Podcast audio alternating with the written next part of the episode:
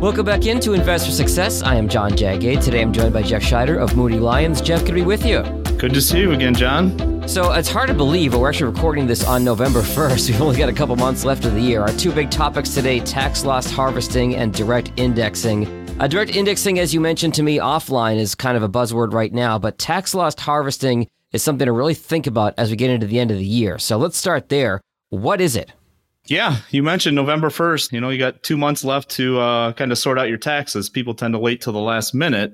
But in an environment like we've been in this entire year of, of 2022, tax loss harvesting is something that definitely should be happening for people. But like you said, what is it, first of all? So, tax loss harvesting is a, a strategy to lower current federal taxes paid to the US government, right? So that should catch everybody's attention right away, right? but what you're doing is you're deliberately selling an after tax investment at a loss, at a capital loss, right? When we pay our taxes, we think about paying capital gains.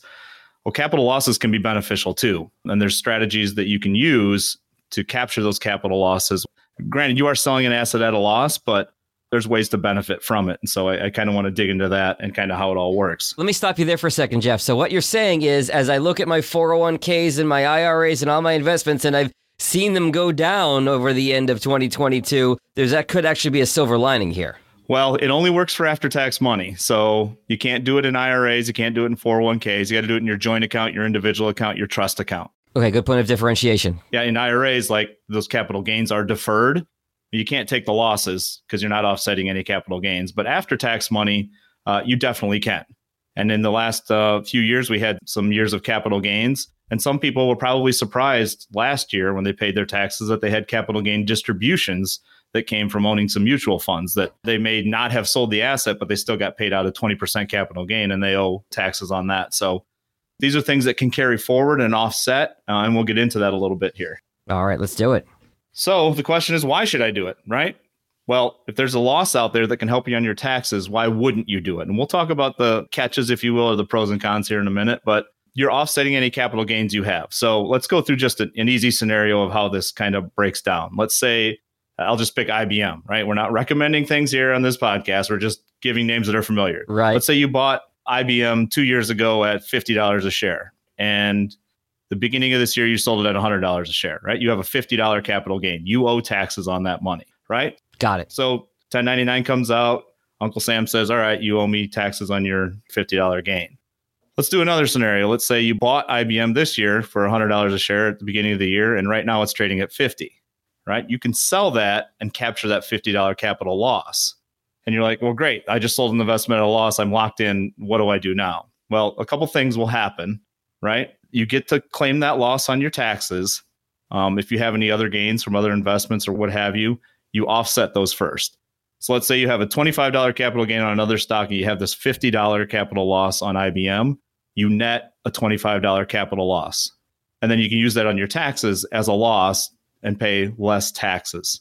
So by capturing these losses, which sounds bad initially, you actually are offsetting the gains that you've had in terms of filing your taxes, and you may not take such a hit on the gains on your taxes. Correct. And if you don't happen to have any other gains, you can offset a little bit of your personal income as well for that year.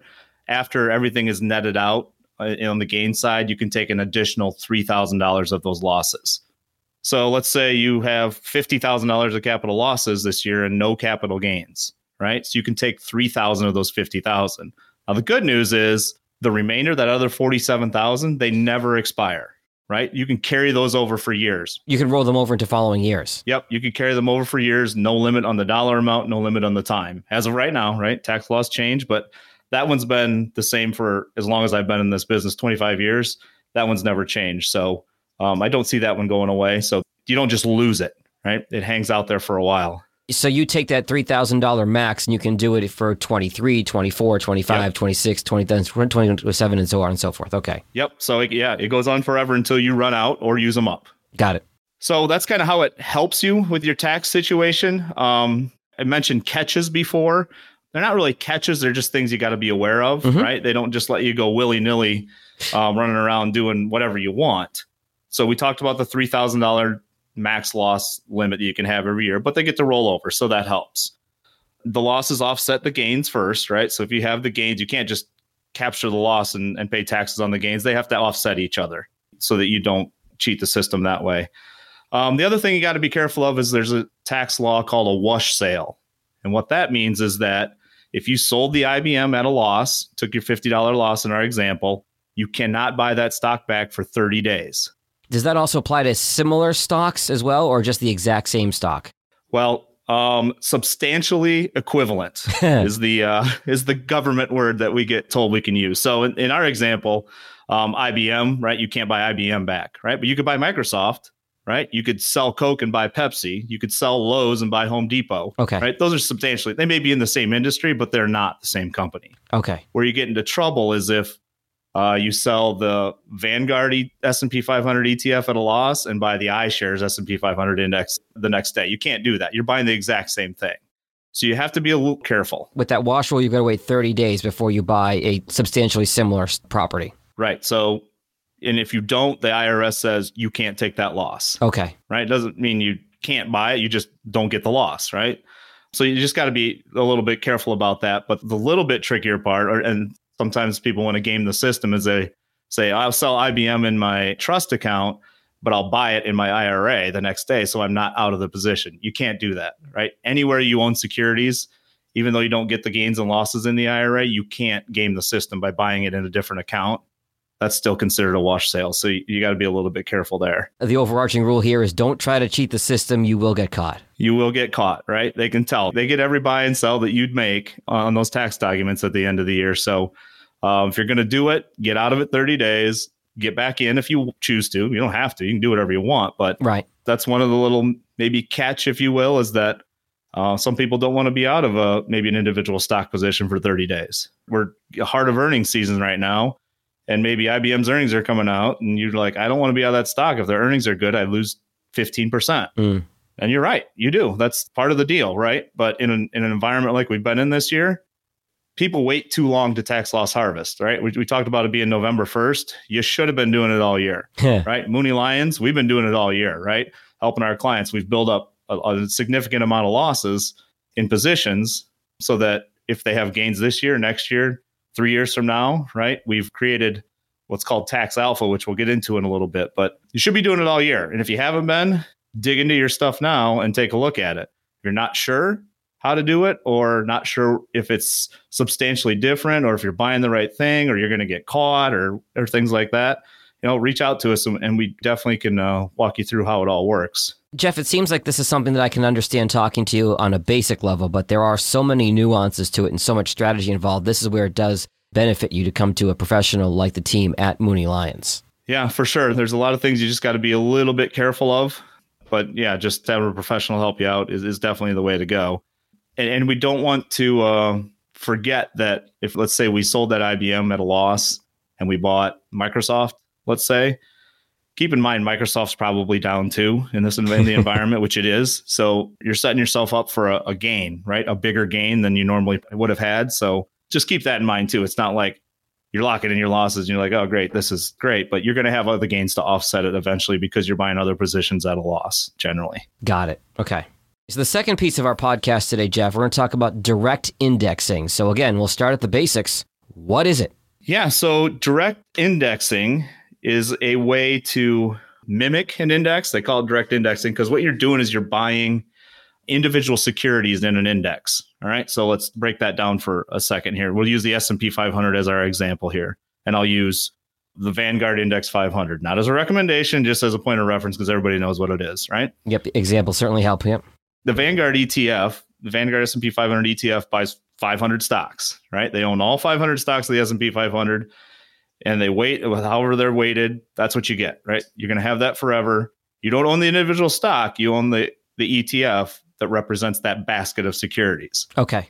So what direct indexing does is it says i'm going to own a portion of those stocks.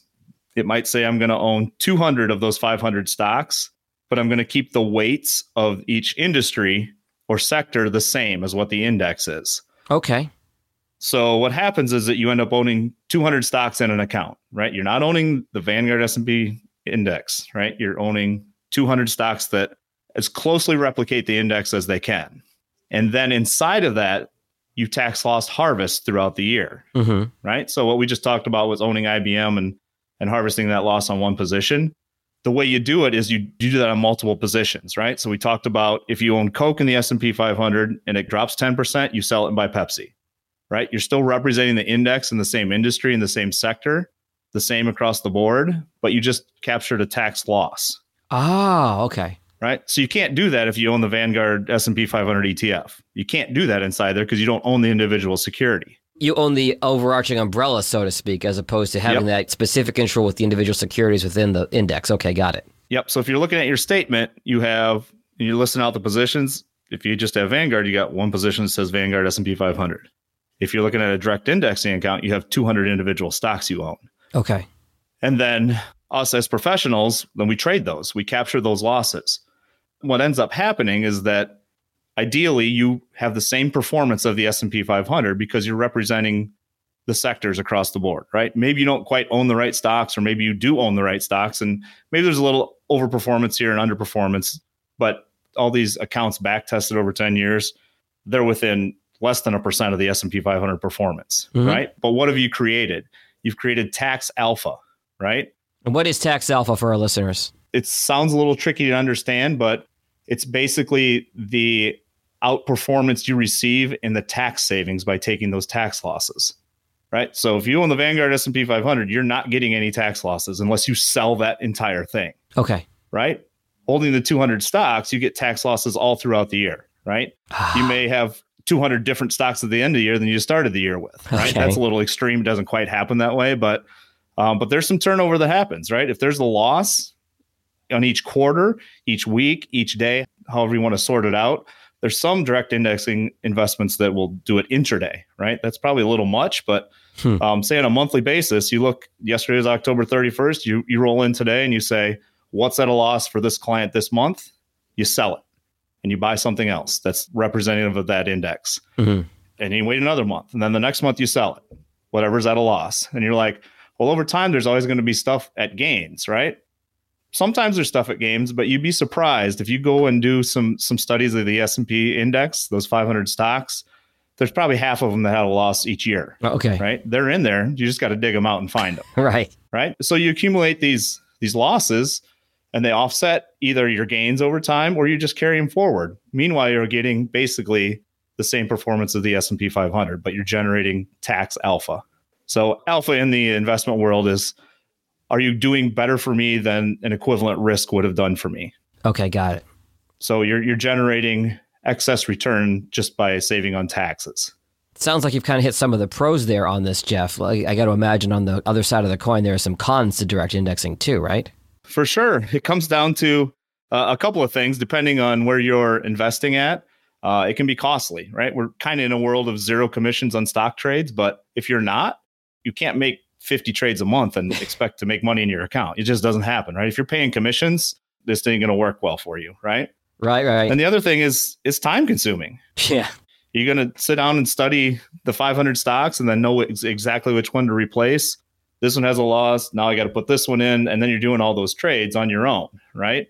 If you're retired, it's another job. You don't really want to be doing it. And on the other hand, you may not know what's going on. You got to pay attention to earnings. You got to pay attention to what's going on in the investment world. So it definitely is a time consuming process as well as it can perhaps be costly. Okay. So who is this direct indexing strategy ideal for, Jeff? Yeah, so certain scenarios we see it in. Now, if you're in a lower tax bracket or don't necessarily pay capital gains because you're in a lower tax bracket, then it's probably not for you. Mm-hmm. You want to be able to generate some significant tax losses if you can. So, so high net worth individuals, or, or people in a high tax bracket generally can benefit from having something like this, or people that have a lot of non qualified money. Like if all your money is in IRAs and 401ks and you don't have much after tax money, you're probably not going to pay a ton of capital gains, right? Mm-hmm. So maybe it doesn't work for you for the benefits there. But people that do pay a lot of capital gains taxes, it may be worth it. The other situations we've seen it work uh, a couple different ways is people that have highly appreciated stock. So let's say that you worked at Amazon for the last 15 years. Okay. Right. And so you have accumulated all this stock through grants or options or employee stock ownership plans. And so you have a million dollars worth of Amazon that has a cost basis of a hundred thousand, right? You have 900,000 of capital gains on that stock. Ah. But you have a million dollar exposure to it. So earning season rolls around and Amazon drops 10% the next day and you lose 10% of your pile of money there. So you want to try and avoid obviously having too much exposure to one stock in your portfolio. So this is a way linking the direct indexing with the Amazon.